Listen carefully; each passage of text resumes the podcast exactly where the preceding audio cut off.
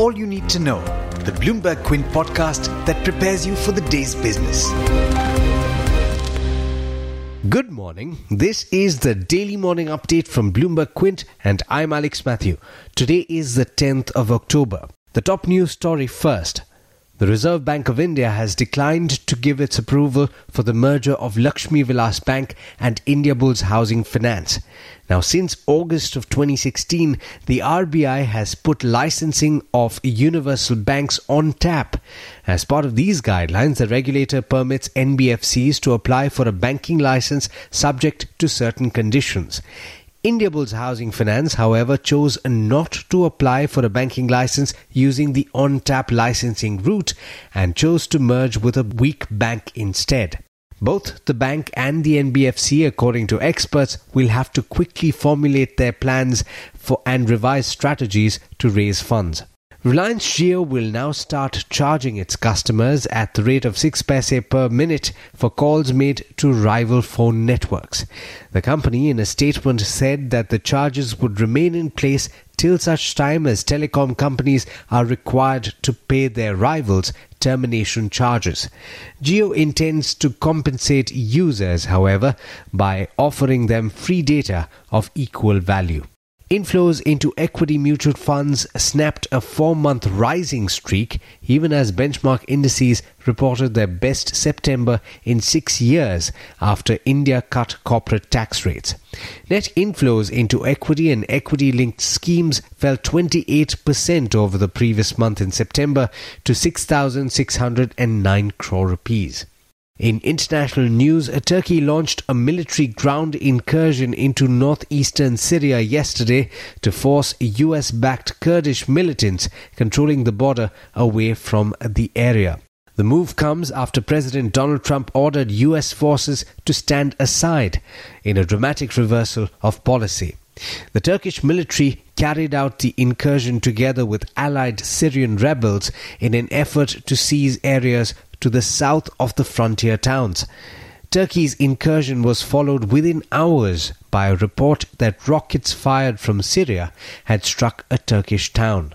The conflict between the two could push up crude oil prices, as they're situated on the edge of one of the world's most important crude-producing regions. Brent crude is currently trading at under fifty-nine dollars to a barrel, with concerns about global demand currently outweighing any fears of supplies being affected. In other news, China is still open to reaching a partial trade deal with the U S, signaling that Beijing is focused on limiting the damage to its economy. Negotiators heading to Washington for talks starting today aren't optimistic about securing a broad agreement that would end the trade war between the two nations, according to an official familiar with the details who spoke to Bloomberg. But China would accept a limited deal like those it has sought since twenty seventeen, as long as no more tariffs are imposed by President Donald Trump. In return, Beijing would offer non-core concessions like purchases of agricultural products without giving in on major sticking points.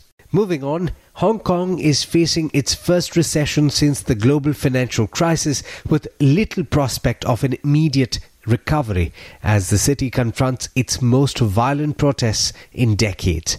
From luxury hotels and major shopping malls to neighborhood stores and restaurants in tourist hubs like Central, Causeway Bay and Kowloon, businesses are closing early or seeing fewer customers. In international markets, U S stocks gained yet again, with the Dow and the S and P five hundred rising zero point seven and zero point nine percent respectively. The Nasdaq climbed over a percent. Asian stocks, conversely, have begun the day negatively. All three early risers were trading in the red, with the Kospi in South Korea losing the most ground, down over a percent. With that, it's over to Darshan Mehta for the trade setup for the day in India. Good morning, Darshan. How are we looking today?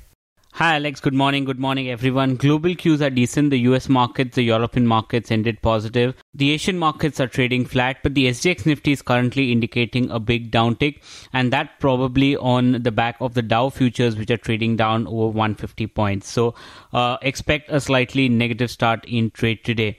But we kick off earnings season today with T C S and IndusInd Bank. So those are the two nifty companies that will report numbers. Among the smaller companies, G M Breweries will report numbers today. The stock that you need to watch out today, Indiabulls Housing Finance and Lakshmi Vilas Bank. The R B I has disallowed the merger of Lakshmi Vilas Bank with Indiabulls Housing Finance. Macquarie is saying that the R B I is not comfortable with the group and the promoter, and R B I has done the right thing, and they have placed the investment case for Indiabulls Housing Finance under review. Morgan Stanley says that the stock has come off meaningfully in the recent weeks, but will likely remain volatile. Reliance Industries will be in focus. Jio has introduced I U C recharge top-up vouchers in the range of ten to one hundred. Postpaid customers will be billed at six paise per minute for net outgoing calls. And the tariff will be in effect till TRAI moves to a zero termination charge regime, which is most probably first of January twenty twenty. Now, the move will turn EBITDA impact to EBITDA gain for Jio, and the tariff discount to incumbents will shrink. Credit Suisse says that Jio's I U C vouchers effectively increases A R P U by close to fifteen percent, and J P Morgan says that Jio's move is an indirect tariff hike and would be margin accretive.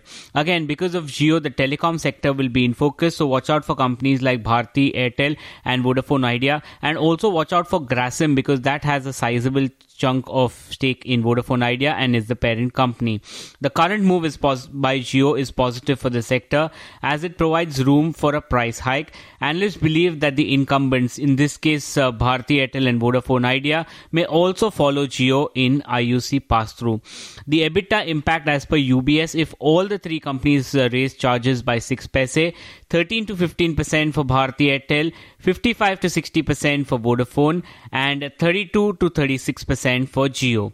Torrent Pharma probably will react negatively. They have received a warning letter from the U S F D A for the Inrad facility in Gujarat. Inrad is the largest facility uh, that caters to the U S markets, and more than eighty percent of the U S sales comes in from this plant.